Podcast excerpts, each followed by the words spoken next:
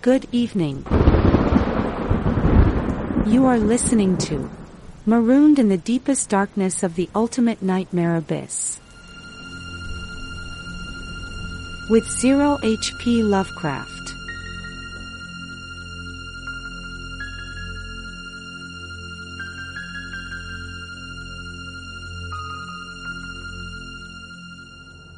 This is episode 5, Toward a Functionalist Understanding of Religion, Part 2.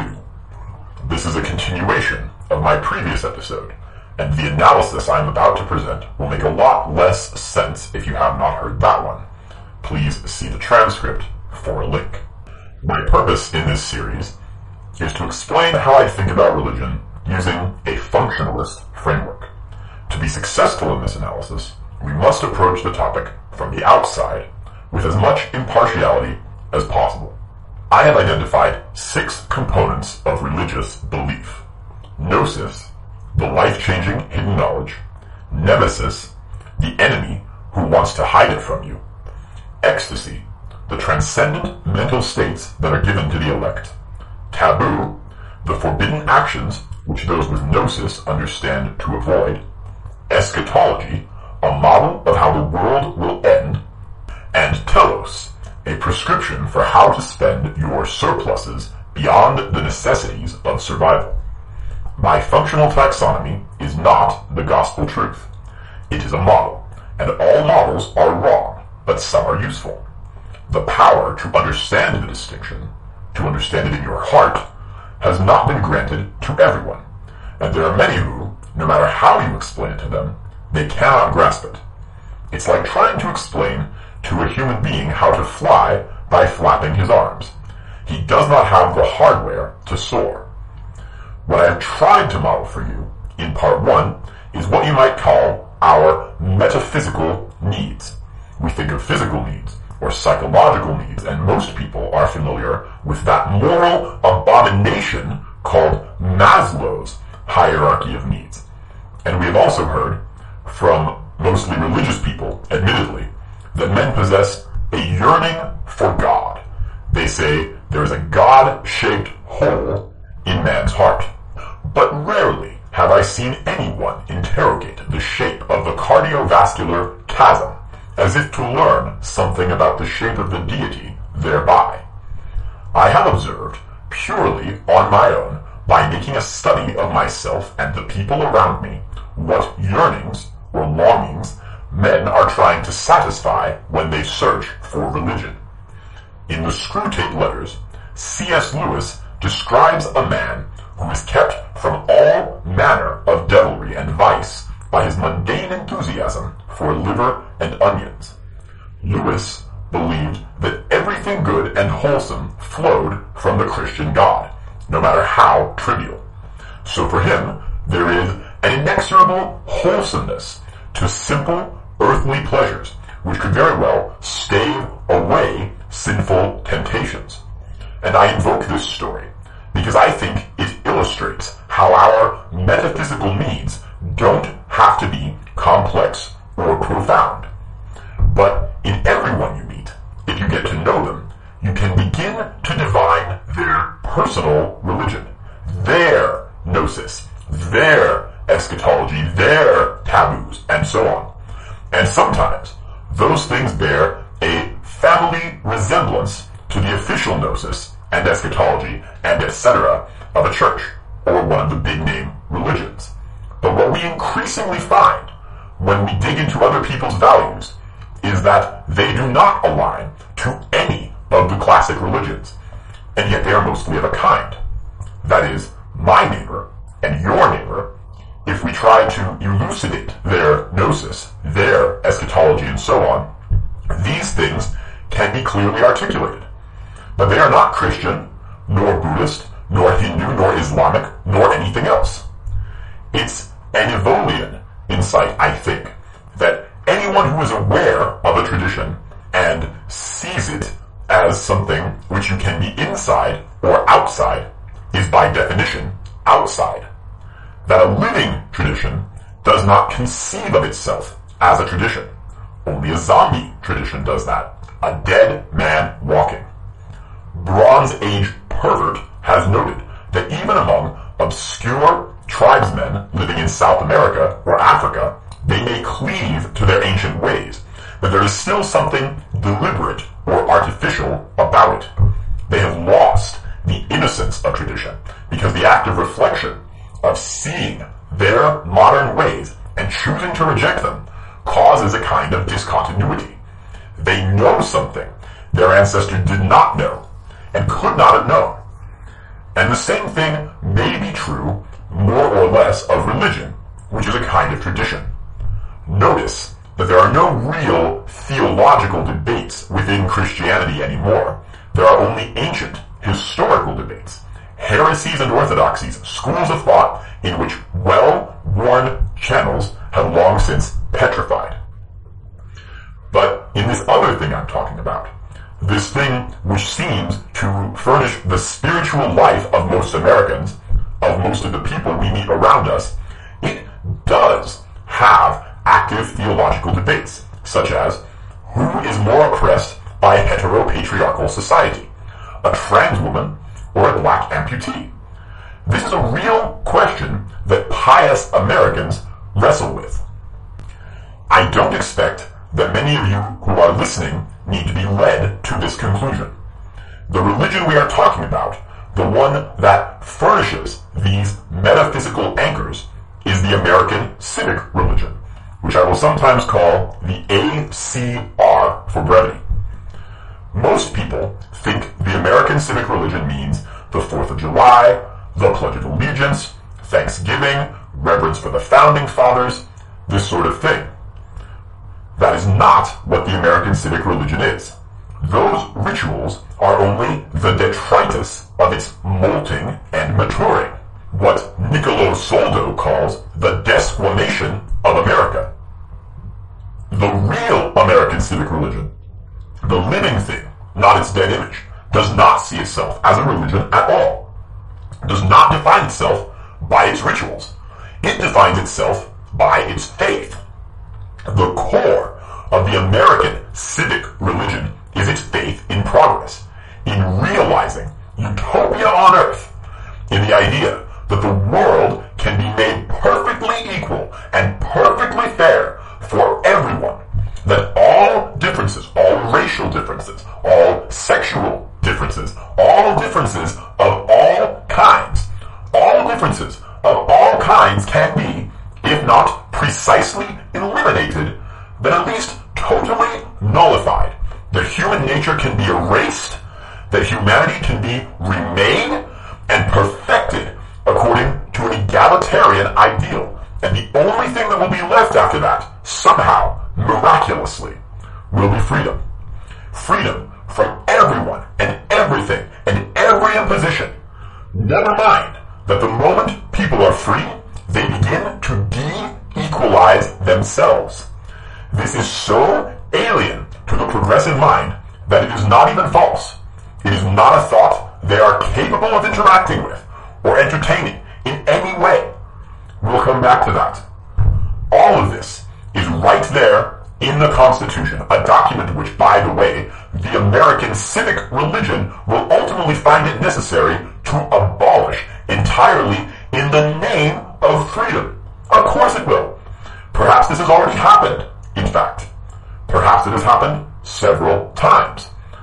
But before we get into that, I'd like to give a special consideration to what is called wokeness or wokeism, which I claim is functionally the same as the American civic religion, and that it differs in praxis, but not in principle.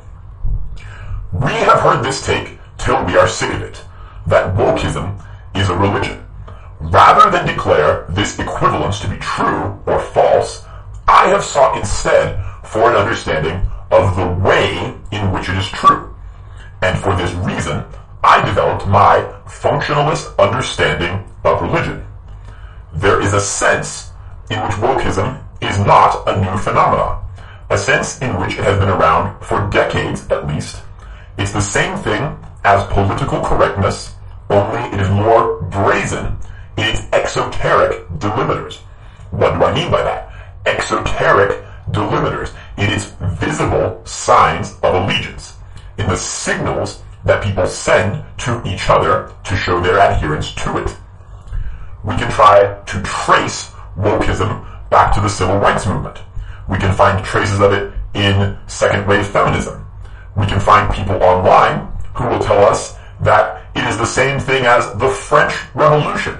We can even find people who will try to trace it back to the Garden of Eden, to when sin was first introduced into the world. But I think this kind of approach overgeneralizes. It fails to make useful distinctions. It fails to understand that left-wing thought forms, like all thought forms, continue to grow and evolve. At some point, you rack up enough mutations and speciation occurs. It is telling that classical liberals and boomer communists, the kind who think all this race and gender stuff distracts people from focusing on class consciousness, they all recognize the woke as something apart from themselves. Though it's probably more the case that they are refusing to recognize their own children, refusing to recognize, to accept responsibility for the whirlwind they are now reaping. This desire to find the genesis of a current intellectual trend ever further and further back in the past is rooted in a kind of one-upmanship. It does not stem from any will to truth, only from a will to have the last word over your fellow scholar. So quickly, all these genealogies and cladistics descend into bickering over meaningless trivia as academics and their layman imitators squabble to be the man who has read the least important book. Genealogies are tools for dissection, for examining the dead. But the American civic religion is alive. And when you try to pin it down, it squirms on the table and dodges the knife. No. What we need are tools for vivisection, to pull apart that which is living. It does no good to criticize the wokist by attacking Marx.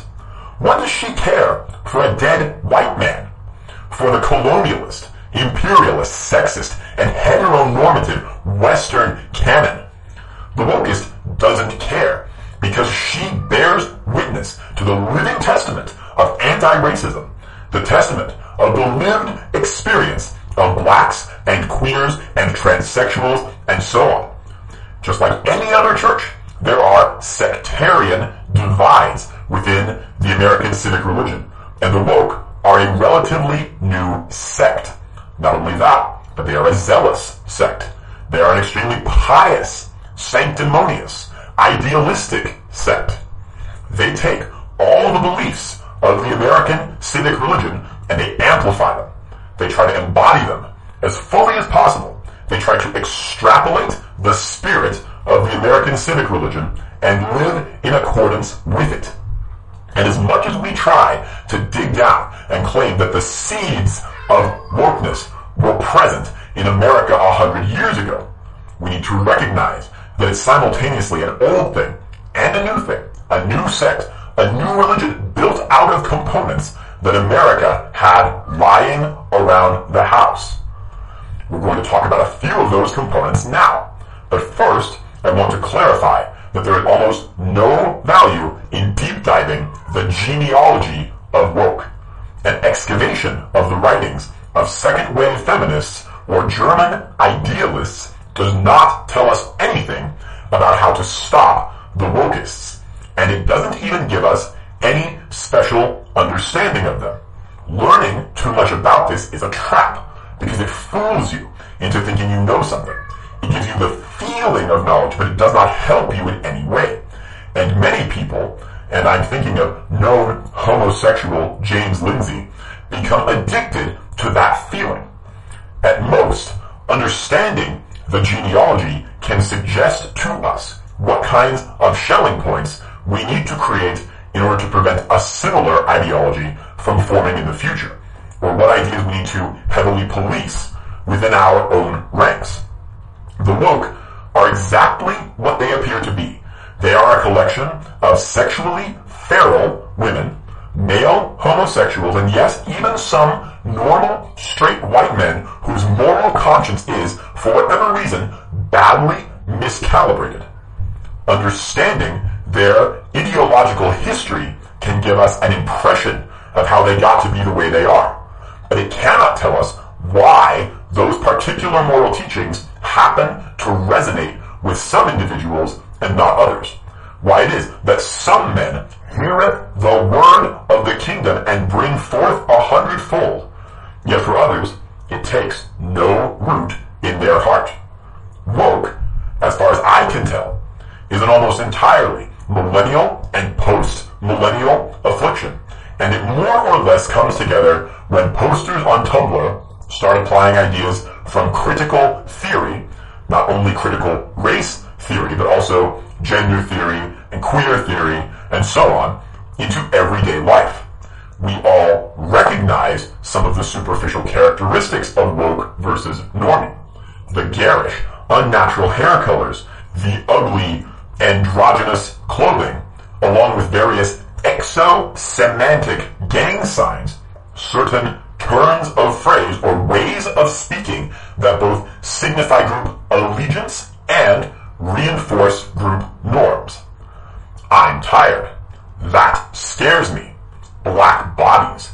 Folks with an X. Amplify queer voices. Heteronormative.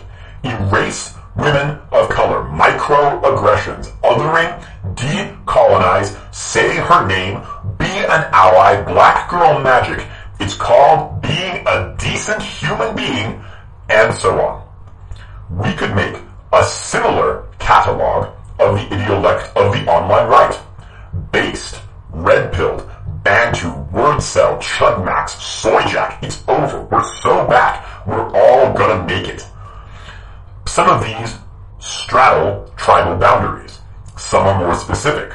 Club Tropical Excellente. Retire all government employees. The woke are more correct than the mainstream I have sugars, I need milk. But enough of that.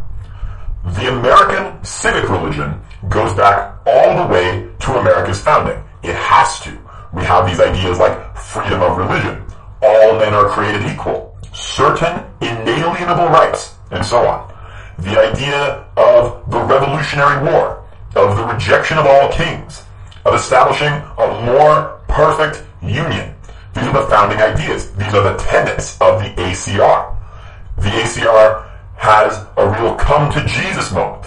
In the late 19th century, it frees the Negro slaves. It ratifies the 13th Amendment into law. It incorporates a waterline of negrolatry into itself.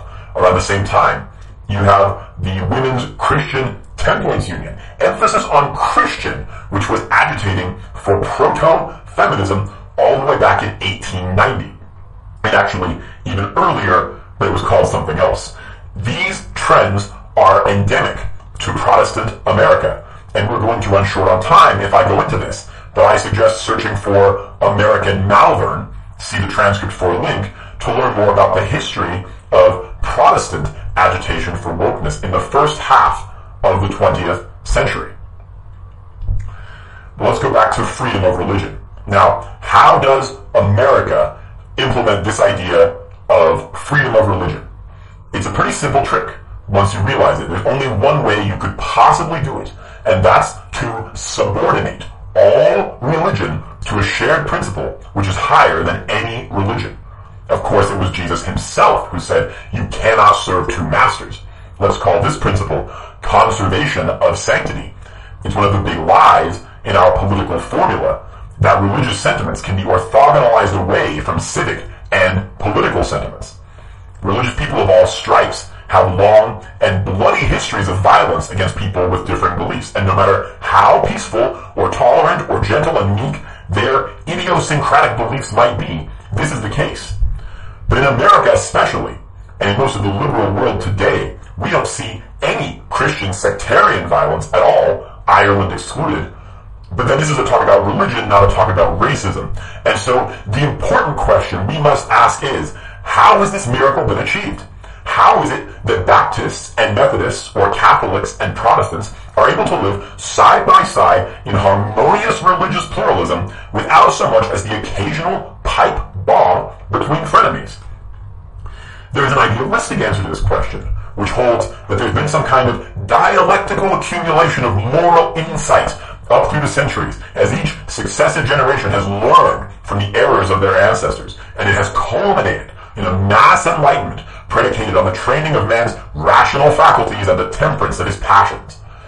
In this narrative, it is the culmination of our moral progress through history that we have learned to live with each other and mutually respect our intellectual differences. And I think this idealistic answer is transparently false because it's not the case that people are tolerant of ideological differences. Not even slightly. We've all seen these hysterical performances, especially by women, where they renounce, scream, cry, demand violence against people who don't conform to their liberal ideology.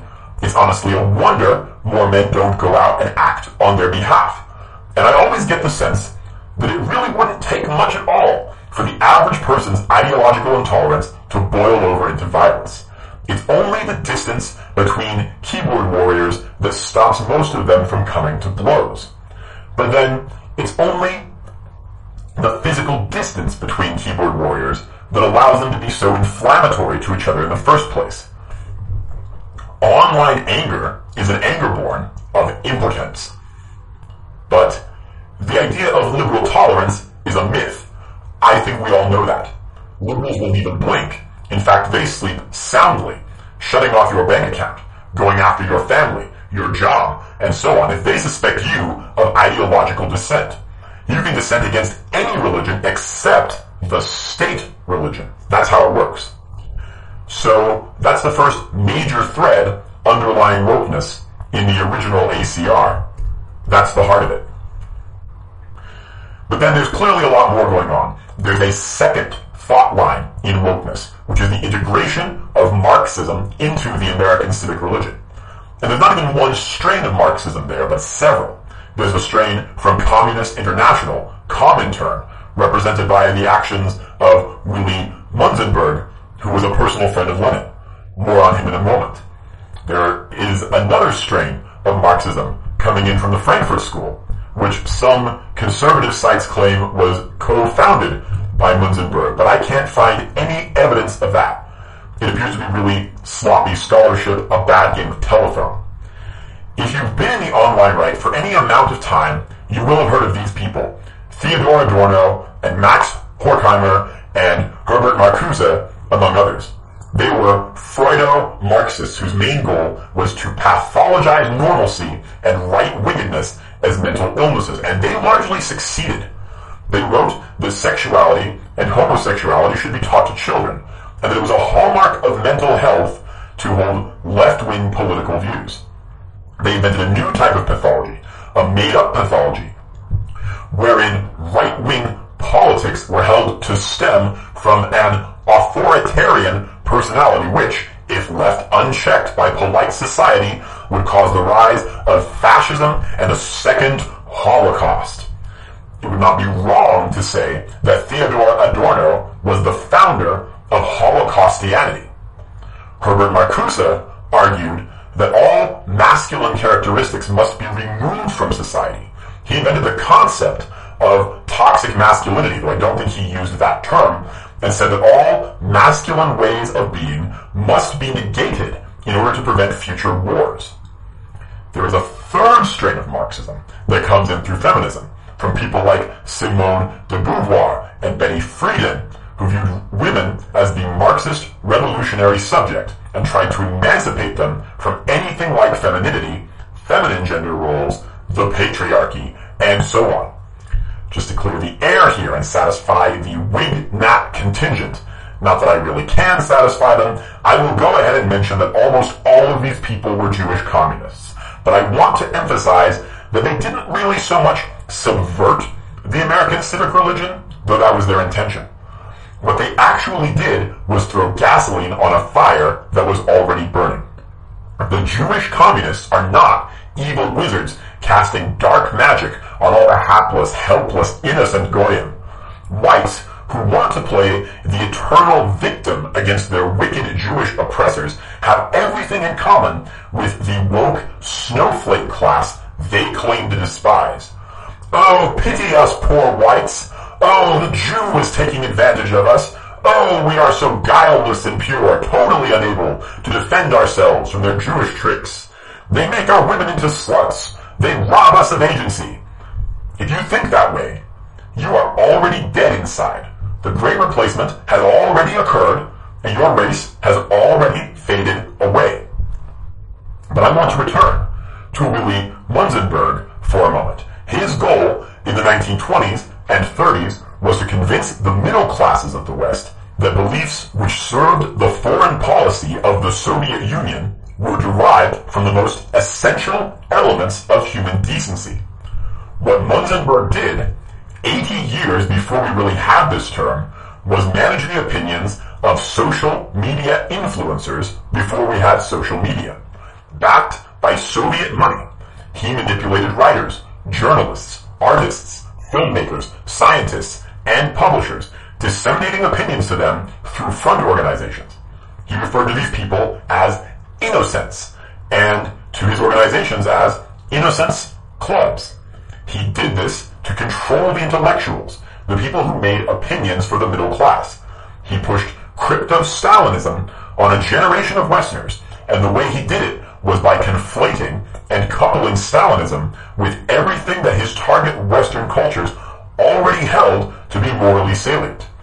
Americans at the time already felt that the treatment of Negroes was society's highest institutionalized crime, and therefore crypto-Stalinism took the highest possible moral ground on the Negro question.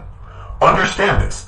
This is the reason I tell this story. The key to Munzenberg's method is to try to attach Stalinism to what Westerners already believed. The English saw Philistinism and middle-class repression as a great evil. Therefore, crypto-Stalinists embraced sexual libertinism, bohemianism, and flamboyant homosexuality. It's truly astonishing to learn about the extent to which Munzenberg manipulated public intellectuals, going so far as to install his operatives to befriend them, arranging for female Soviet spies to become their girlfriends and wives. I've already cautioned you about this because I think it gives ammunition to some of the worst tendencies of online cranks, imagining that everything in the world is controlled by shadowy, secret conspiracies when in fact, these things quickly take on a life of their own. Munzenberg referred to his process as breeding rabbits. Once the ideas were spread and associated with high status and deeply held moral sentiment, they would propagate outward from the center organically and multiply and multiply without any additional assistance. So here are some examples of ideas that Munzenberg tried to instill in Westerners. The prosperity of the West is built on ruthless exploitation of the Third World. Therefore, Westerners deserve to be impoverished and miserable. Crime is the fault of society, not the individual criminal. Poor criminals are entitled to what they take. Submitting to criminal predation is more virtuous than resisting it. The poor are victims. Criminals are victims. And only victims are virtuous. Therefore, only the poor and criminals are virtuous. Violence and war are never justified. It is always better to be a victim than to fight or even to defend oneself. But oppressed people are allowed to use violence anyway. They are merely reflecting the evil of their oppressors. When confronted with terror, the only moral course for a Westerner is to apologize for past sins, understand the terrorist's point of view, and make concessions. Those were Munzenberg's ideas that he wanted the West to believe. So these ideas, if they are adopted by the people, are suicidal ideas. And Munzenberg insinuated them into Western thought by attaching them to moral notions that were already present in the host population. In particular, he tried to attach them to already ascendant negrolatry of the day. Of course, it would be insane to claim that America's founding fathers were Marxists, but they were in almost every way the progressives of their day. We look back and read them now, and they are racist and sexist, which is to say, they were sane. But the ideals in the founding documents are undeniably progressive and egalitarian. The woke are something new in that they are open Marxists, and a generation ago, their counterparts were crypto-Marxists, as the Venona documents, the intercepted and decrypted Soviet messages collected during the Cold War, make undeniably clear. Every supposedly paranoid claim that Joseph McCarthy ever made turned out to be true. Alger Hiss, the Hollywood Ten, the Rosenbergs, all of them were Marxists. But before that, we had the New Deal. And before World War II, the major world powers were socialist, if not communist, which is a difference of degree, not kind. Maybe there is an old libertarian America somewhere in the 19th century, an old mythical pristine past, and the descent into communism is our fall from grace. This is a common feature of many ideologies, by the way. They depict a utopian past, an original sin that ruins it, and they present their ideology as the solution. This is part of the gnosis of communism, for example, where many communists believe that before the evil white men came along with their double entry accounting and their concept of property, everyone lived in a prelapsarian worker's paradise where it wasn't even possible to rape anyone. That's the kind of mythological thinking that we find in the ideology of the classical liberals in America who think if we can just return to the Constitution, we can somehow get rid of all the commies. But I reject that mythology. I need you to go back and look at the old America. The Quakers in the 18th century were almost as gay and retarded as any purple-haired faggot you could find in Antifa today one of my favorite quotes from Nick Land. There are two possibilities. Either the Constitution is working as intended, in which case it is monstrous, or it is not, in which case it is worthless. One more thing before we end this segment. I would like to point out how ineffective all this communist infiltration actually was. Yes, we can recognize every single one of Munzenberg's bullet points in the discourse of the burn, loot, murder movement. But the propaganda did not have the desired effect at all, which was to demoralize us on the world stage against the Soviet Union. Instead, all the cultural relativism and homosexuality and feminism were synthesized into a new impetus for USA imperialism. We, I mean the USA writ large, now believe it is our moral duty to conquer every other nation in the name of women's liberation and anal marriage. How do you know if something is colonialist and imperialist? Simple. If it outlaws sodomy. But so all these different currents of egalitarianism, emancipationism, feminism, plus these 70-year-old suicide memes, which were released into Western culture by the Soviets, all the critical race theory and queer theory bubbling over from college campuses.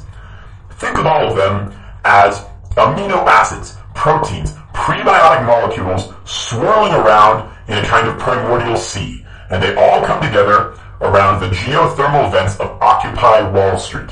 They coalesce into wokeness right around this time. The intersectional stack codifies the oppression hierarchy. At the time, we don't quite have the term woke. That comes later in 2013 when BLM brings a bunch of hoteps to contribute their uh, unique linguistic talents to the problem. You will hear a lot of old leftist cope about how the intersectional stack was a psyop to confuse the nascent communist revolution they imagine Occupy to have been. But these people are delusional. There was never anything remotely like a communist uprising. It was just a bunch of smelly, wannabe hippies trying to get laid using the same commodified airsats countercultural pablum that the left has been buying and selling from itself since the 70s. And thank God for that. It's not a perfect metaphor to compare this inception of wokeness to abiogenesis, obviously, because there were plenty of ideologies around already. But all these things come together and unite under the rainbow flag, which becomes to the woke American empire what the crucifix was to St. Constantine. In this sign shall we conquer.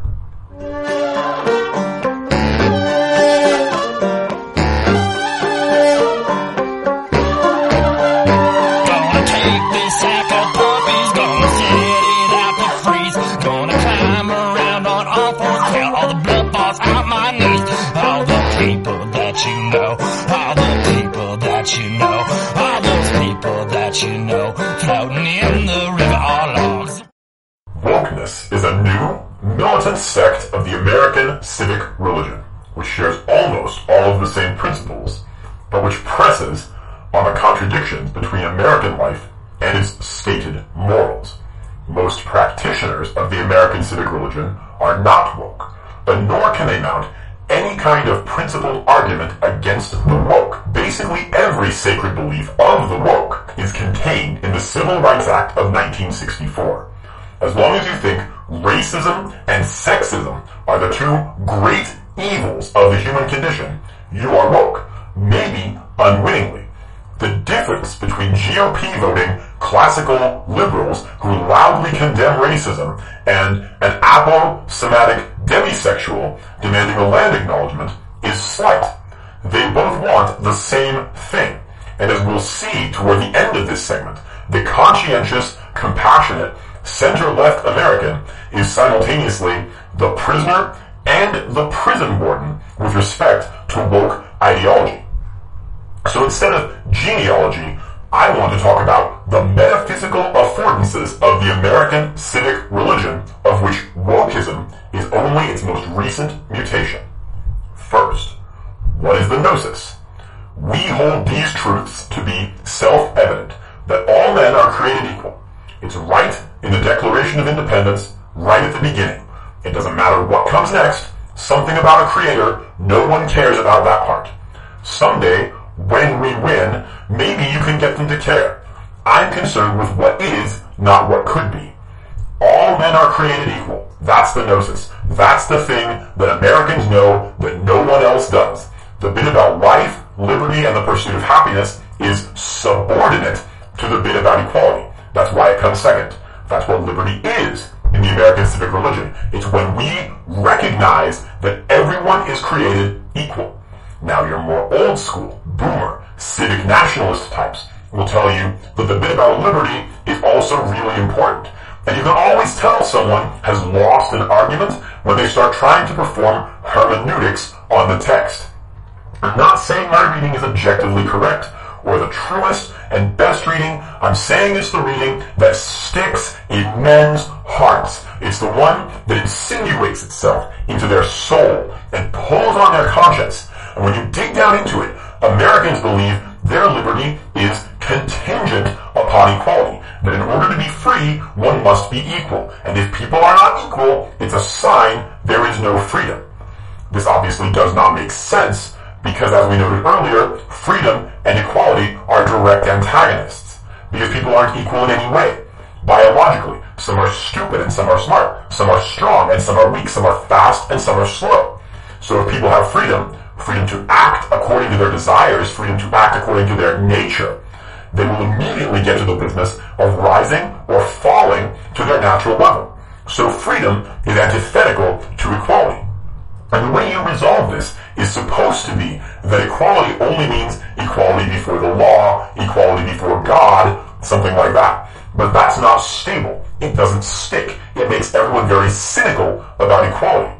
There is no stable equilibrium between the belief that all men are created equal and the inherent and ineradicable inequality of the real world. Any attempt to institute partial equality is unstable and wants to collapse into total equality. The liberty equality dichotomy is a contradiction in the beliefs of the American civic religion. But contradictions do not invalidate religious sentiments. On the contrary, they tend to strengthen them. I think every belief system contains at least one contradiction, probably many, and the especially noticeable ones tend to become sacralized, and reveling in the contradiction becomes a part of the gnosis. I call these holy contradictions, and I'll give you a couple of examples which are certain to piss off everyone. The first, and most famous of all, is the Christian doctrine of the Trinity. This teaching is the simple and straightforward claim that in a particular circumstance, one is equal to three. You know that famous scene in 1984 where if the party says two and two make five, you have to believe it. The Christian Trinity operates on the same logic. Now, I'm not saying this to be disrespectful to Christians or try to attack the doctrine of the Trinity. It's a clear contradiction, and that is fine.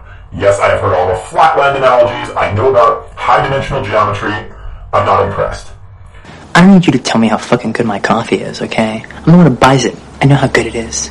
The God of the Bible is omnipotent, and I assume that logic obeys him, and not the other way around, and we're too mortal and finite and parochial to ever comprehend this. Take a deep breath. Anyway, what's interesting about this blatant contradiction is not the logical impossibility. It's the psychological possibility. Christians have produced libraries of pontifications in an attempt to reconcile this paradox, which is what you call a contradiction you are obligated to believe. I call these types of paradoxes holy contradictions. Liberty and equality is another one, but the central holy contradiction of the American civic religion is one you all know, Karl Popper's paradox of tolerance. This is a doctrine of radical intolerance, ostensibly for the sake of tolerance. It exists because tolerance of difference is one of the ACR's sacred corporate values. And when this unstoppable force collides with the immovable object of the friend-enemy distinction, you get a paradox, which is again what you call a contradiction you are obligated to believe. It's an instantly self-negating moral precept, which liberals hear and go, ooh, and ah, how profound, how intricate. If you ever catch yourself thinking that about a moral teaching, it means you have confused yourself on purpose. When an oyster gets an irritant in its gooey bits, it secretes nacre to soothe the pain. And when a human gets a contradiction in his sacred beliefs, he does the same. The obligatory, contradictory belief becomes a source of fascination to us. That's what those mysterious feelings of profundity are. They are psychic nacre in the oyster shell of the mind. Now, if the gnosis of the American civic religion is that all men are created equal, then what is the nemesis? The nemesis is those people who stand in the way of progress, or more to the point, it is the attitudes of the people who stand in the way of progress. It is ignorance, hatred, racism, and bigotry. And this is important that it's the attitudes, it's the beliefs, not the people themselves, because it's seen as a spiritual war. An interesting consequence of this is that liberals therefore believe that education is the salvific method for all of the illiberal Philistines who are still living outside the grace of Floyd. The American civic religion is further obligated to believe in a form of blank slateism, to believe that everyone is potentially redeemable, potentially educable. It can weakly acknowledge that political beliefs have a genetic component, but it's not allowed to make any deductions using that fact. The idea of the blank slate comports perfectly with the gnosis of equality because it reduces all life outcomes to a mere contingency of accidental circumstance.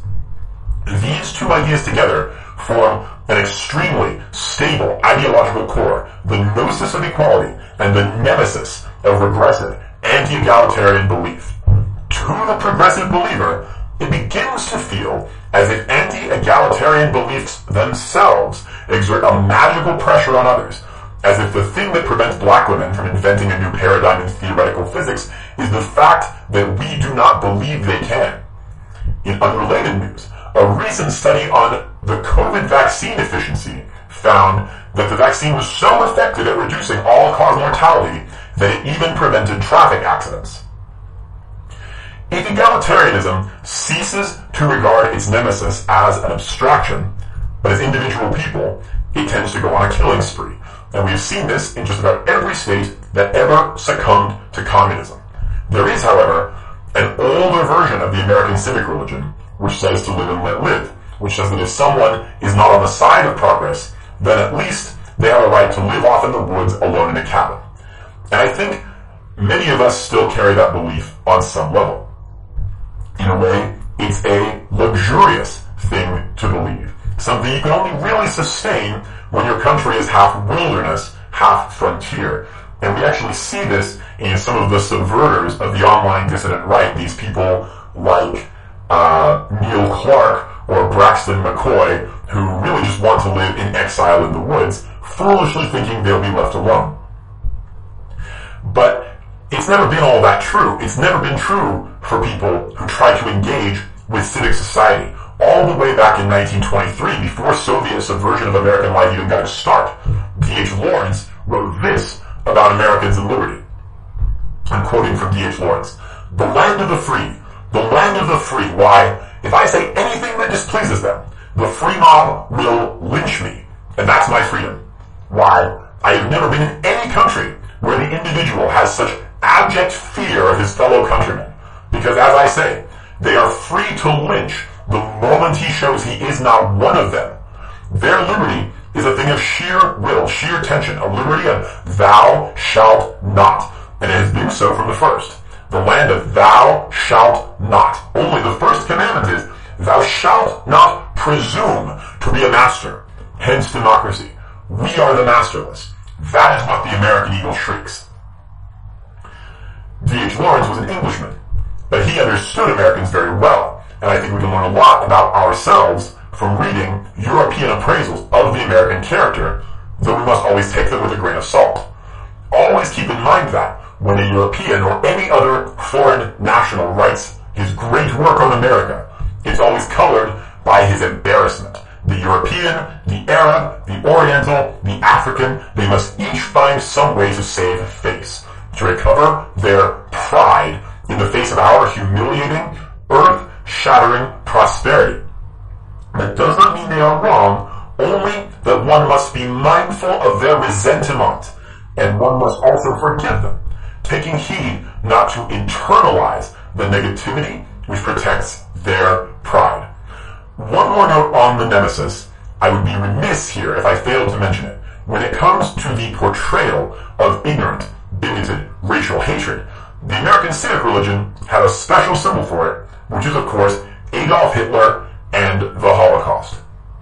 It's not the case, not exactly, that Adolf Hitler himself is the nemesis, but rather he is the nemesis made flesh, a kind of anti-theophany of evil. The Holocaust is the mythical consequence of allowing bigotry to become flesh. Did the Holocaust really happen? Well, you know, I, I think that whether you're looking at it from a theological perspective or uh, a scientific perspective, uh, answering that question with specificity, uh, you know, is is uh, above my pay grade. But whatever real events it correlates to, it has also become something wholly mythical, which supervenes upon and supersedes the actual historical facts. Let's move on to ecstasy. In the ACR, what is the ecstasy? And maybe it's easier to ask, what is the liturgy? Liturgy is one of the many pathways to ecstasy. The liturgy is the protest march, the political rally, the parade.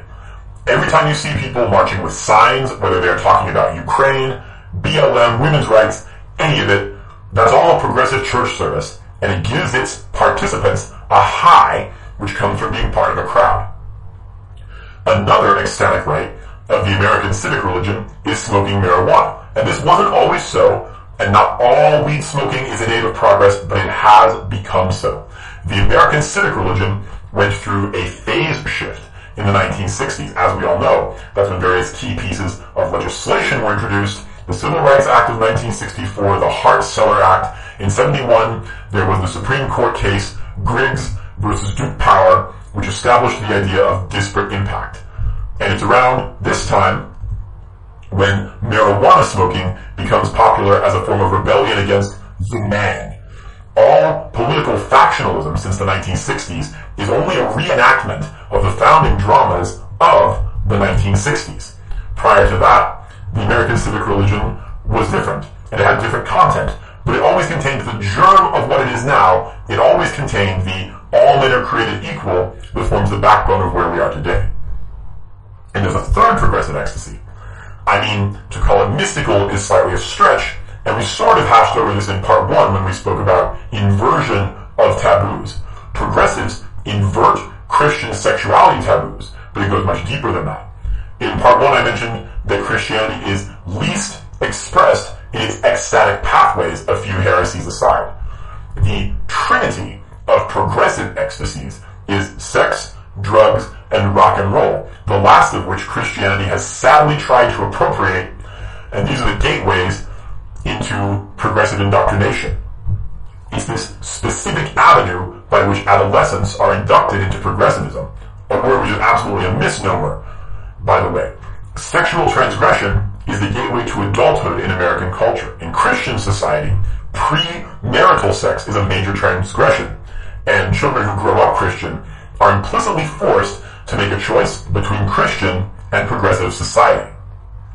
We no longer live in a Christian society, for the most part, but we retain just enough Christianity that premarital sex is presented as transgressive, even though it's a progressive norm.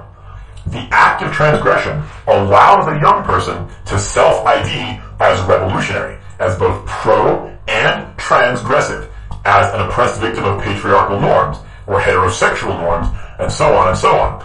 A young person is invited to imagine him or herself as valiantly standing against stale traditions and repressive culture as a victim of oppression because having sex is supposedly against the rules, even though nothing could be further from the truth. Now, especially for young women, the sex act is transmuted from an intimate act of devotion within marriage with the purpose of bearing children to a public act of rebellion against the social order, even though this very transmutation is a pillar of the social order. Often this revolutionary sex act may be tinged with an element of racial or homosexual identity politics. The natural ecstasy of sex is captured by the American civic religion and bent into the shape of an initiation rite. America really was a Christian nation in the past, and it was also a progressive nation, and progressivism has been able to erode Christianity. The ACR begins as an auxiliary to Christianity to support it, but over the decades, it takes on a life of its own and becomes a rival and is able to opportunistically and antagonistically evolve around it. And we'll talk more about that in the final episode of this series. Christianity is relatively static compared to the American civic religion, which means the latter can morph and find new ways to attack Christianity until it finds a way in. And somewhere around the sexual revolution, it finds its wedge. It figures out that when presented with the choice between sexually liberated progressive life and sexually repressed Christian life, most young people will choose the former.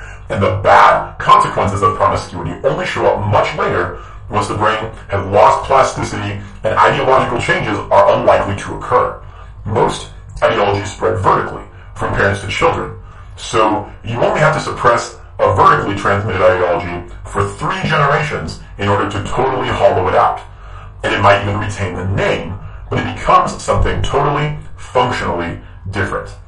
When you see these homosexual female pastors saying Jesus was trans, I don't think they see themselves as subverting anything. I think they are trying to square their sincere understanding of the good with their sincere understanding of Christianity.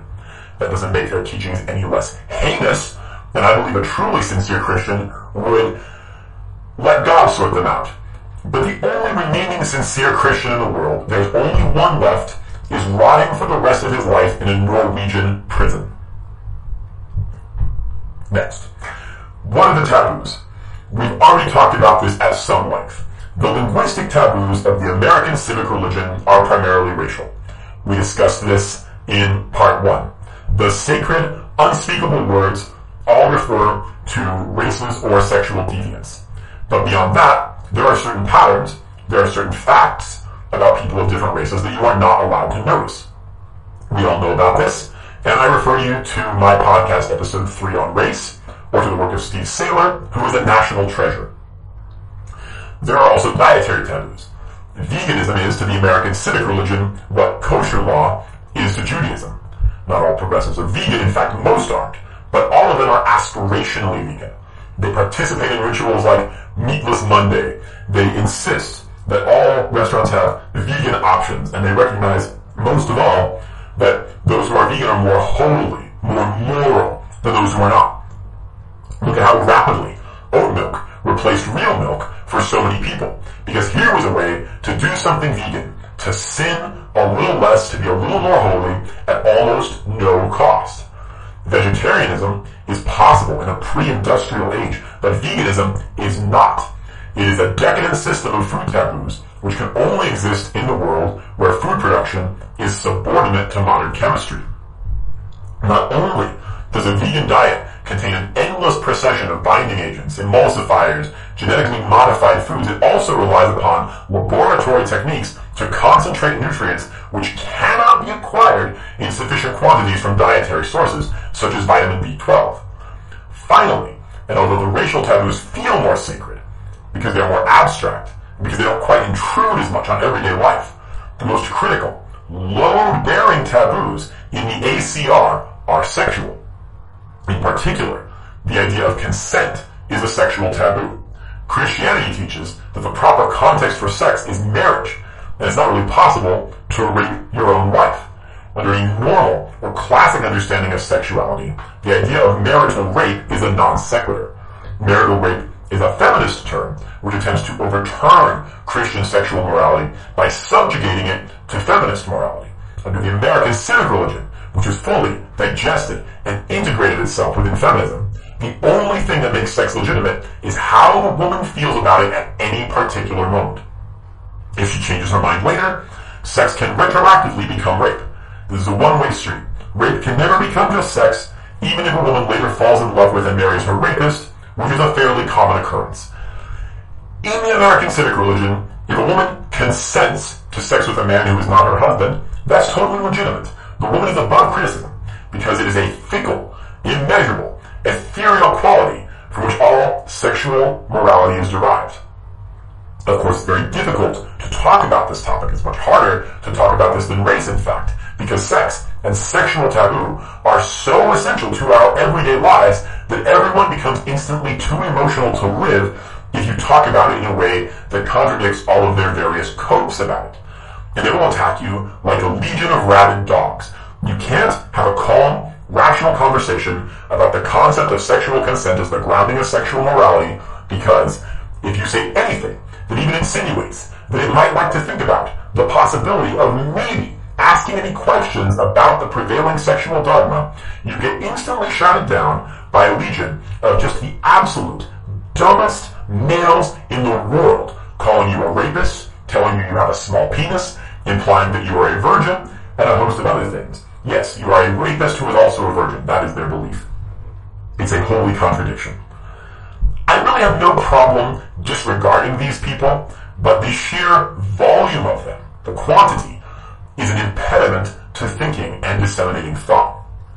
In the near future, I will do an episode on women where I will unpack that a bit more. But for now, what I want to highlight is this sort of unwitting symmetry between the feminist idea of sexual consent and the American religion's idea of consent of the governed. And what I want to highlight here is a certain as above, so below. No doubt you are aware of the occultist origins of this phrase, of the idea that there are correspondences between different planes of existence, that the nature of the higher realms is echoed or reflected in the lower realms. I do not really believe in any kind of magic or occult power per se. What I believe in is human things. All too human things. But I think that theories of occultism and magic often capture in a mythological way real human truths. The leader of the people is the model for the people he leads. As things done in the king's house, so shall they be done in the kingdom. But America is a place with no king, a place which is governed by a process. Our political formula says that political legitimacy is conferred by the consent of the governed. Presumably, if we are governed without our consent, that would constitute gubernatorial rape. But there's a tension in this idea, which is only ever brought up with regard to sex, but never with regard to governance, and that's this idea that no one can ever meaningfully consent to sex when there is a power imbalance. That is, feminists believe that consent can be coerced and that coercion invalidates it. In the upside down world of feminism, this is an argument either for full communism or to kill all men. Because as long as anyone is more powerful than anyone else, all sex is rape, and rape is tautologically the worst thing in the world because it violates a woman's consent. Now, if you are thinking to yourself, Zero, that is retarded, you are correct. Feminists and communists are retarded. But if we apply the logic of coercion and consent to consent of the governed, then America's political formula deconstructs itself. But no one is ever going to think this way. Logic is totally irrelevant to belief, to what people believe, to why they believe it. Now, we've talked a bit about ACR eschatology already in part one, which has both an apocalyptic and a beatific component. The apocalyptic component is climate change, this belief in some kind of ecological catastrophe caused by overuse of fossil fuels. It forms a stable bond with the dietary taboo of veganism. See beliefs in a belief system form complements across categorical lines. The taboo of veganism attaches to the eschatology of climate change. The gnosis of equality attaches to the nemesis of ignorance. And both of these ideas have what you might call a secondary bond with the beatific eschatology where everyone progressively wakes up to the evils of racism and homophobia and we all live together in one giant brown muddle. That is, if the nemesis is ignorance, then that implies a mythological, millenarian possibility of a time when ignorance is vanquished. Millenarian thinking is usually twinned with prelapsarian thinking. The beatific end of days is seen as a return to a pristine state that obtained prior to a fall. Progressives rarely articulate their vision quite so clearly as I have here, but it's there, it's just below the surface, and sometimes it's even explicit if you look. It's worth noting too that the beatific eschatology of the American civic religion is explicitly taken from communism and that when America got started, there was no such thing. America was the eschatological country of the future, where everyone had already woken up to the equality of mankind, right? That's the whole idea. The more perfect union, the inalienable rights and so on. America is the promised land where moral progress has already triumphed. The problem is, as every fiction writer knows, post-millenarianism is unsustainable because life continues. As long as we are alive, there will be problems. And as long as there are problems, we will construct fantasies about future times when there are no problems. These tendencies can never be eradicated. So pretty quick, the Americans realize there's more work to be done, and America becomes instead a place where moral progress occurs in Sisyphean perpetuity.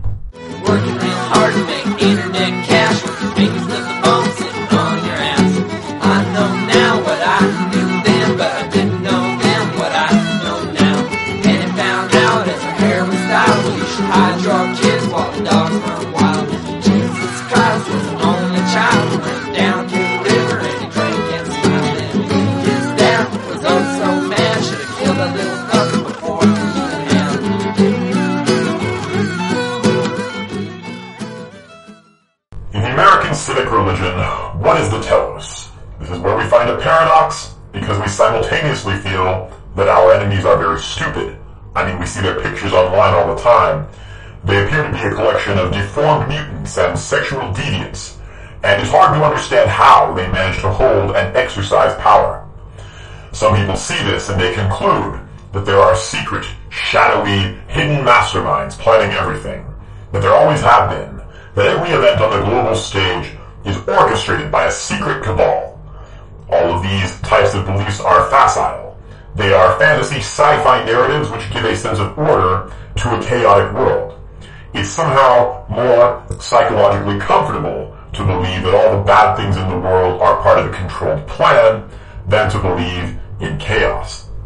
This is not to downplay the fact that there are in fact many conspiracies in this world, that people, elites, wealthy people, often do collude in order to advance their own interests.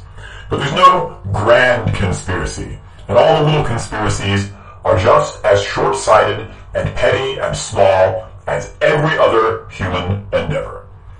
But the way progressive telos works is, the thing progressives do when they have excesses of resources and leisure time, they perform ordeals of civility. And this explains in large part why we see so many deformed mutants in prominent places on the left. Okay, so this is going to require a bit of a digression. This is my claim that what baptizing new Christians is to Christianity, what reaching enlightenment is to Buddhism, ordeals of civility are to progressives. So I'm going to have to explain what an ordeal of civility is.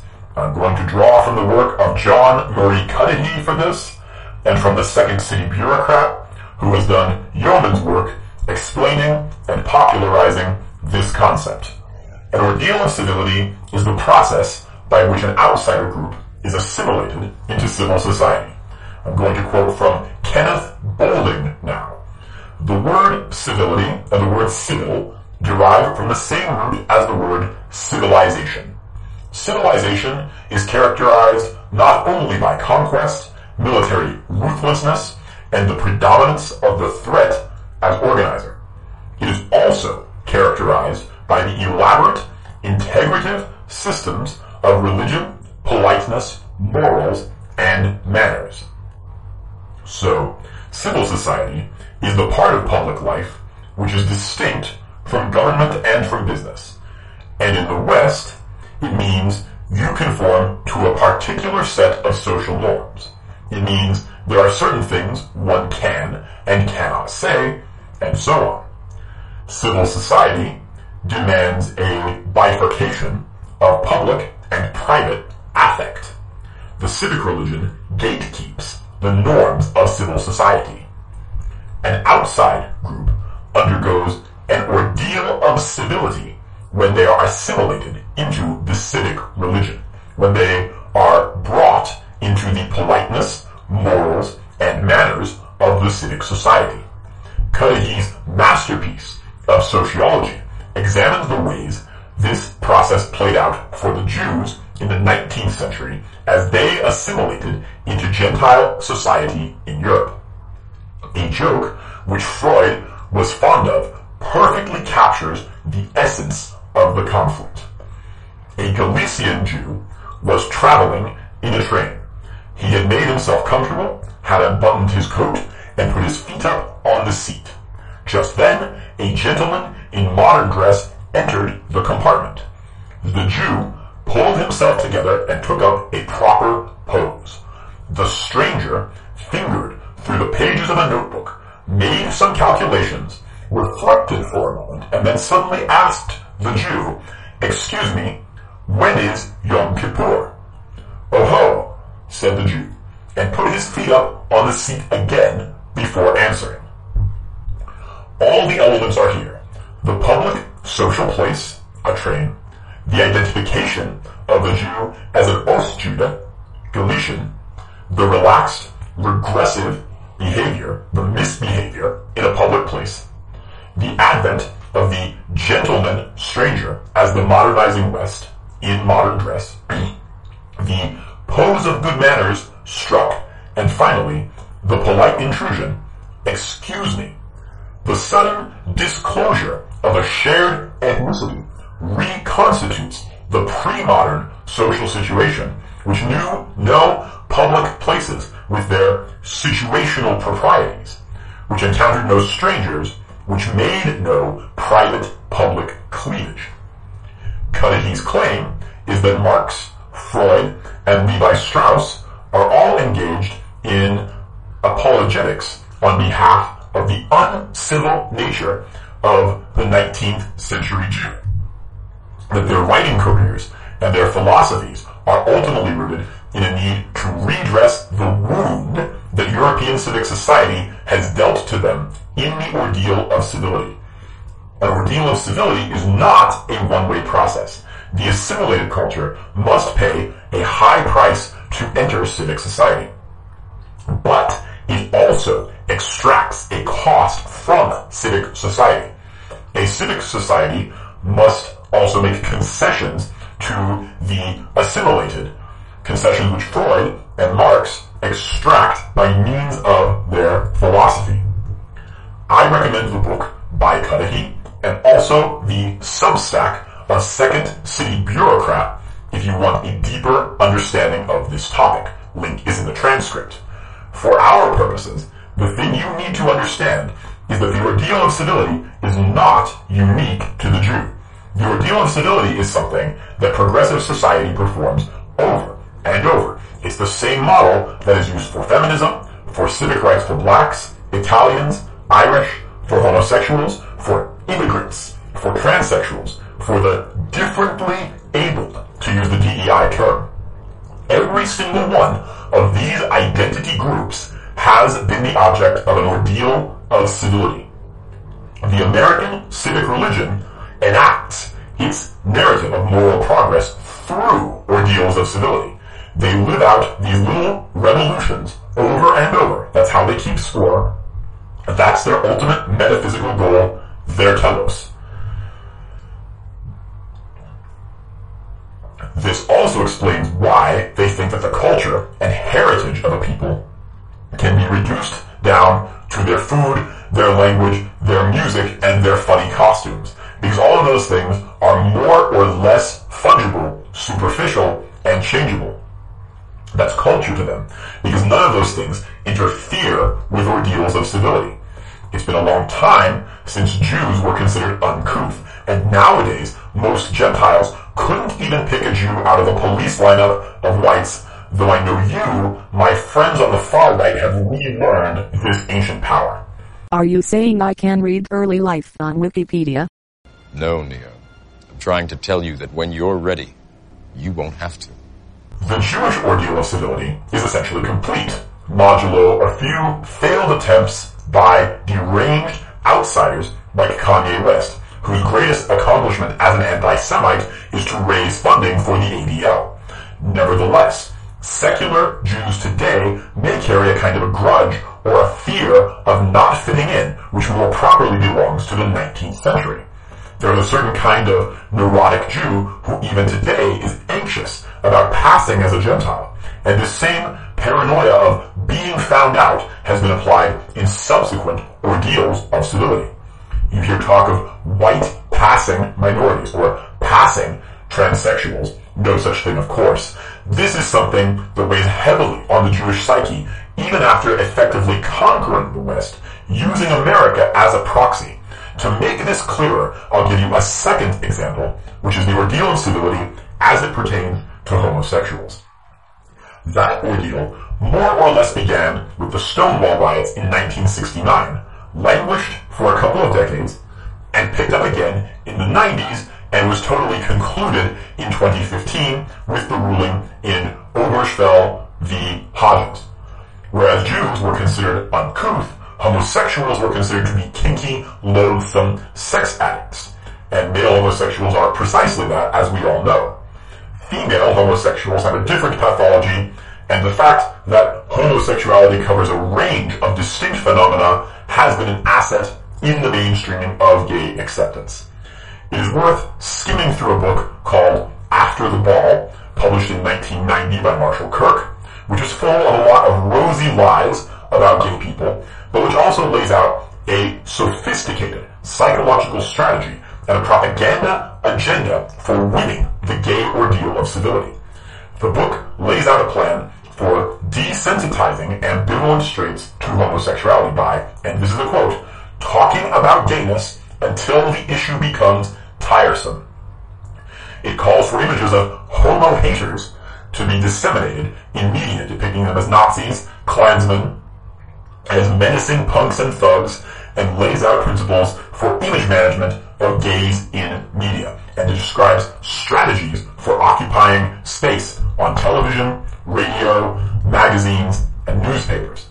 The goal was to familiarize Americans with gays in a neutral to positive way and to single-mindedly drive through talking points about the civic rights of gays. Right-wing dissidents could learn a lot from this book about how to manipulate media, but that is a topic for another time. In our media-driven world, television is reality for most people, especially for Americans, and back when President Brandon still occupied his own skull, he remarked famously that Will and Grace did more to educate Americans on the topic of gays than anything anybody else has done so far. On this topic, Brandon is correct. You know an ordeal of civility is concluded when the Republican Party starts crying about how what makes us great as Americans is our respect and love for whatever the new civilly integrated group is. when the ACR succeeds at bringing someone into civic society, they have to invent a new marginalized identity so they can start over again. The problem with an ordeal of civility is that it's finite. It has a fixed end. And once the ordeal is concluded, we are left with a sense of what now? Baudrillard describes this sensation in his famous essay, After the Orgy. He says, I'm quoting from Baudrillard, now, all we can do is simulate the orgy, simulate liberation. We may pretend to carry on in the same direction, accelerating, but in reality, we are accelerating in a void because all the goals of liberation are already behind us. The state of utopia realized, of all utopias realized, wherein, paradoxically, we must continue to live as though they have not been. But since they have, and since we can no longer, therefore, nourish the hope of realizing them, we can only hyper-realize them through interminable simulation. Nothing, not even God, now disappears by coming to an end by dying. Instead, things disappear through proliferation or contamination by becoming saturated or transparent. That was Baudrillard. Finally, please notice that the telos of civil ordeals forms a stable bond with the beatific eschatology, where everyone wakes up from ignorance. Each flows perfectly from the other. Okay, let's summarize. The American civic religion, the religion of social progress, presents functionally along the following axes. Gnosis. All people are created equal. They have certain inalienable rights. Nemesis. Bigotry, ignorance, and hatred, which exist abstractly and which are manifested in the enemies of progress. Ecstasy. Protests and civic marches, smoking marijuana, and sexual liberation. Taboo. Veganism, racial slurs, and the consent model of rape.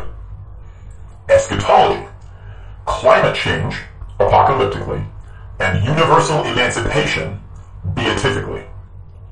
Tell Telos, ordeals of civility for an endless procession of manufactured identities.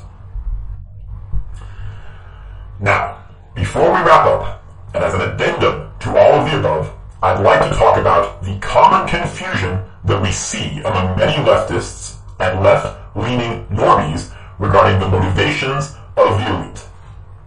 An important observation we can make here is that in the functionalist model, there is barely any room for cynicism. Basically, no one is cynical about their own ideology, though people may exaggerate their own fervency. There are few assertions that they can be spurred out more than this persistent claim that our elites, the people in charge, are cynical when they espouse certain values. Most of the people who believe this, I think it's a hangover from latent Marxism in the cultural water supply. A lot of people who are drawn to us are afflicted with a chronic disposition toward contrarianism and counterculturalism. And until very recently, until probably 2013 at the earliest, the left had a monopoly on counterculture. Or to be more correct, there was no counterculture and what appeared to be counterculture was a wholly owned subsidiary of the left. In the 1950s and 60s, there was counterculture, and it was exclusively left-wing counterculture. And after the left won its total cultural victories in the 60s, the remnant of its counterculture persisted. Counterculture was reduced to marketing because it was rebelling against a culture that had been completely defeated. Most of the rebels never figured this out and continued to see themselves as rebelling against the man long after they had become the man. This is the basic sales pitch of all leftists now, from the far left Antifa types to the dirtbag left or Chapo types, all the way to the respectable left center like Hillary Clinton or Barack Obama. They all present themselves as a form of rebellion. Imagine if David slew Goliath and then ten years into his kingship, continued to market his monarchy as a way to really stick it to the Philistines. It would be non sequitur. But this is precisely what has occurred on the left in America in the past 60 years. This is one of the contradictions at the heart of the American civic religion today, that it continually sees itself as the underdog, but it's fighting against the corpse of a monster it has already killed. But the upshot of that is that these zombie memes are all still swirling around among people who have a culture, counter-cultural disposition. Ideas that are dead, but walking. And one of those ideas, which is a mistaken idea because it's an egalitarian idea, it's rooted in progressive egalitarian morality, is that all authority is bad. The rebellion against authority is good for its own sake. And this combines with the communist belief that capitalism is the source of social problems. And what comes out is this idea that corporations have to be bad necessarily as an essential condition of their being. So when we see corporations and rich people pushing emancipatory causes, what I mean is, when we see them promoting ordeals of civility, the only thing the progressive countercultural mind can do with that is to leap to this conclusion. It's insincere. But this is a retarded thing to think. And I guess it's just my own neurosis that this tweaks me so much that I take this particular stupid idea so personally. But I do. So I'm going to give you five arguments now for why the woke are sincere and the elites are true believers. The people in charge are not pretending to be woke. The woke people are the ones in charge. Argument one. Actions speak louder than words. Or if you prefer a more pedantic way of saying this, revealed preference is a bitch. It doesn't matter what people privately believe. It only matters what they do. For example, you cannot be cynically homosexual. If you have gay sex, but you believe you are secretly straight, you are still just gay. By the same token, if you give money to woke causes, like BLM or Planned Parenthood, if you do anything to advance so-called trans rights at all, then it doesn't matter if you believe in your heart that you're doing it selfishly or for personal advantage. What you do is a better reflection of your character than what you believe about why you are doing it. Big companies like Goldman Sachs or Amazon sponsor pride parades. They pay for transsexual surgeries for their employees. They make propaganda where they affirm the moral good of homosexuality. And when a man says one thing and does another, we judge his character by his action, not by the way he rationalizes his action. But in the case of these big companies and their leaders, their words and their actions are totally aligned. They are not even hypocritical. They are completely consistent and their actions reflect the moral values of the American civic religion. Argument 2. The second generation is not in on the joke. This is more of an argument against grand conspiracies than cynical elites, but it ends up being the same problem. Imagine the world is controlled by master manipulators who develop propaganda to control the masses. Those people are necessarily very small in number, because if there are a lot of them, then that's just a bureaucracy not a conspiracy. The small number of people rely on subordinates who are deceived by the propaganda in order to accomplish their goals. That means that the number of true believers will always outnumber the manipulators by a tremendous degree, and most of the actions of any organization will be conceived and enacted by true believers. Eventually, the original cynical propaganda makers will be replaced as they die out or turn over. After a couple of iterations of this, there are no manipulators left, and what started out as a deception is now fully sincere. Argument 3. Hypocrisy is not the same as cynicism. No one in the world entirely lives up to their beliefs. Everyone is hypocritical, but hypocrisy does not negate or undermine sincerity. For example, Tim Wise is a well-known anti-racist activist who has made his living jetting around the country telling college students that white people oppress blacks financially. Tim Wise lives in an expensive 97% white, 0% black neighborhood in Nashville on a golf course. This is public information, Census Tract 134 west of Nashville. But to listen to him speak or read his articles, none could doubt his sincerity. He clearly believes in his stated morals. He's not cynical, he's a hypocrite. A hypocrite is someone who sincerely believes in his own bullshit. His stated beliefs are his true beliefs, but he fails to live up to his own ideas. This sort of dovetails into argument one. If you think Tim Wise is an evil white racist, cynically profiting off of anti-racism because of the way he lives his life, then you are judging him by his actions and you are forced to conclude that corporations and their executives that take action to support woke causes are really sincerely woke. But as if anyone anywhere is logically consistent in their beliefs.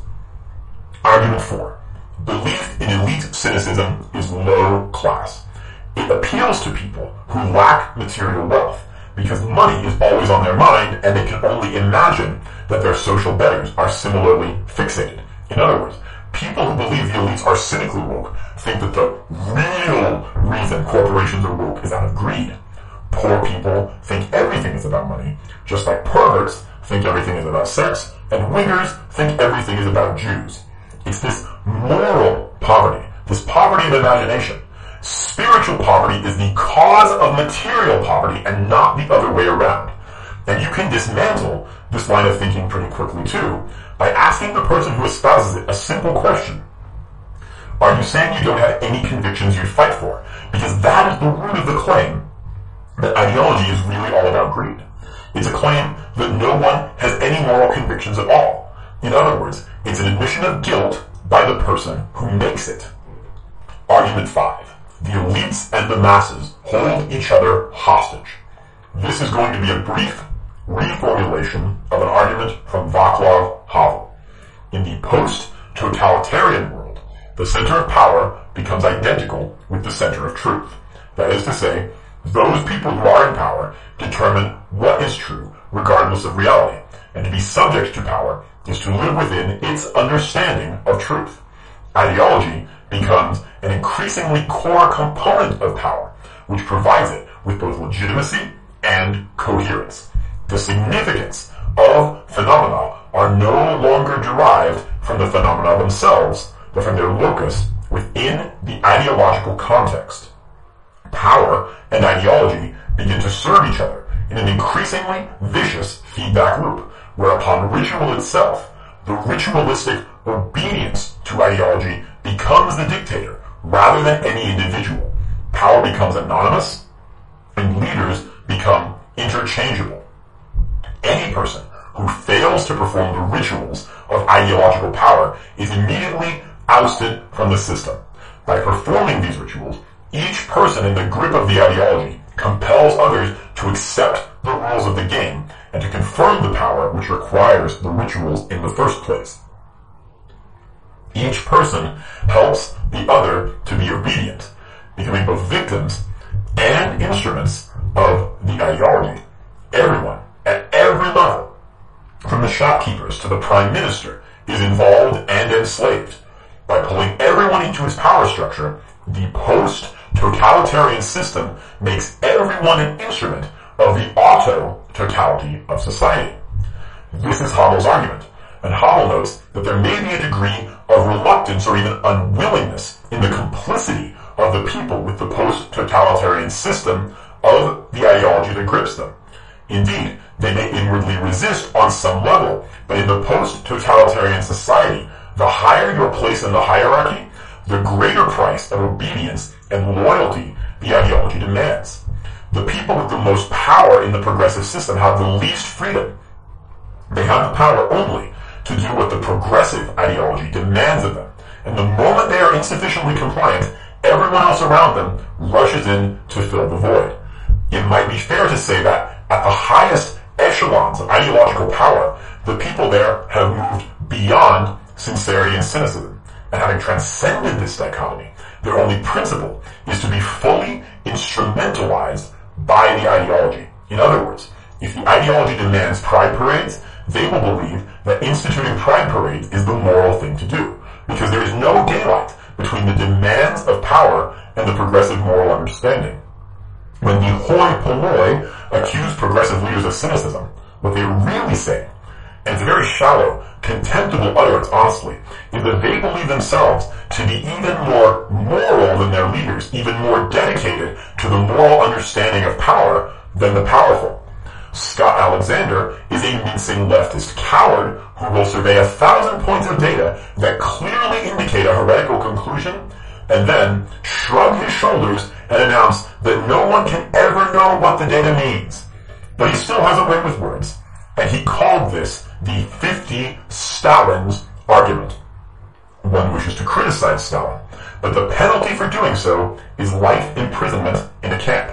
The only way to express dissent is to say, Stalin, he is good, but he is not enough. What we need is 50 Stalins. This is what the progressive does when she accuses woke corporate leaders of being cynical. She does not realize she is doing this. It's all perfectly instinctive to complain in a way that is safe and meaningless, in a way that, if it were taken seriously, would empower the powerful even more. And the act of saying it causes her to believe what she is saying. This is how public declarations work, psychologically. When you make a statement publicly, it causes you to adjust your own belief of yourself to think that the thing you have said is your real belief.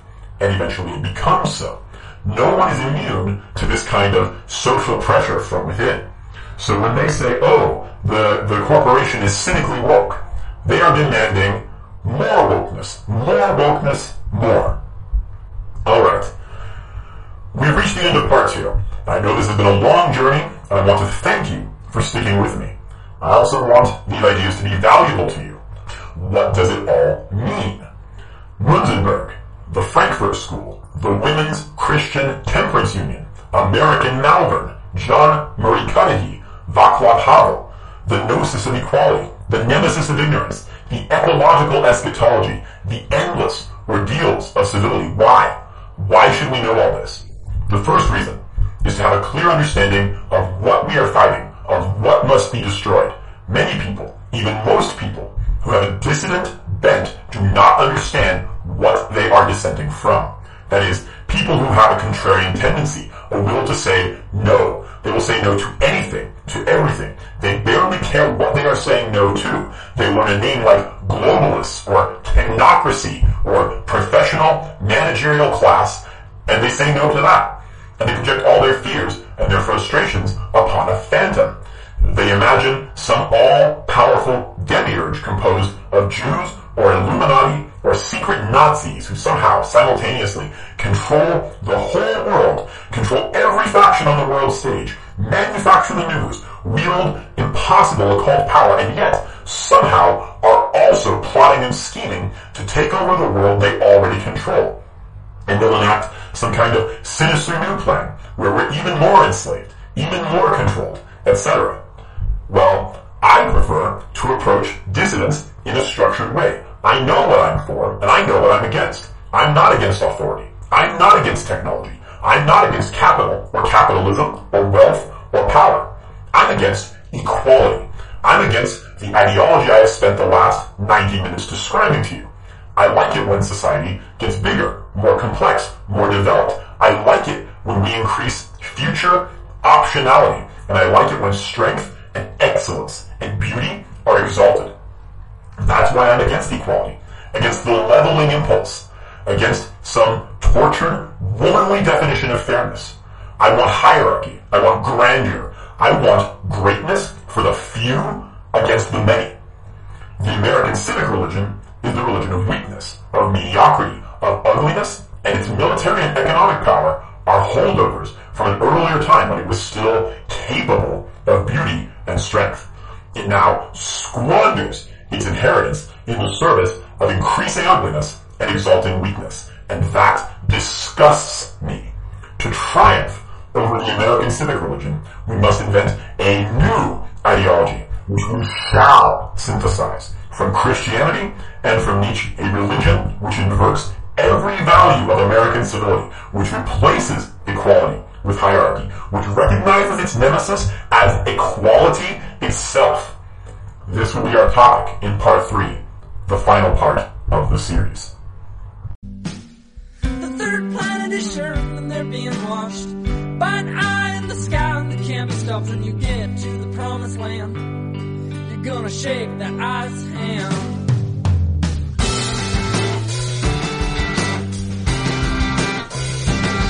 Your heart felt good. It was dripping cage made of wood. And your hands and knees felt cold and lamb on the grass to be honest, like I love Zero HP Lovecraft so much that he could just, you know, be shit posting about, about me personally for a month and I would still follow him and I, I'm still a, big fan. He's, he's written enough amazing stuff on that website Mm. that no one, and I say no one can compare Exactly. to that, you know, the, give the guy some credit. I, I will never, Yeah. but I never reject him.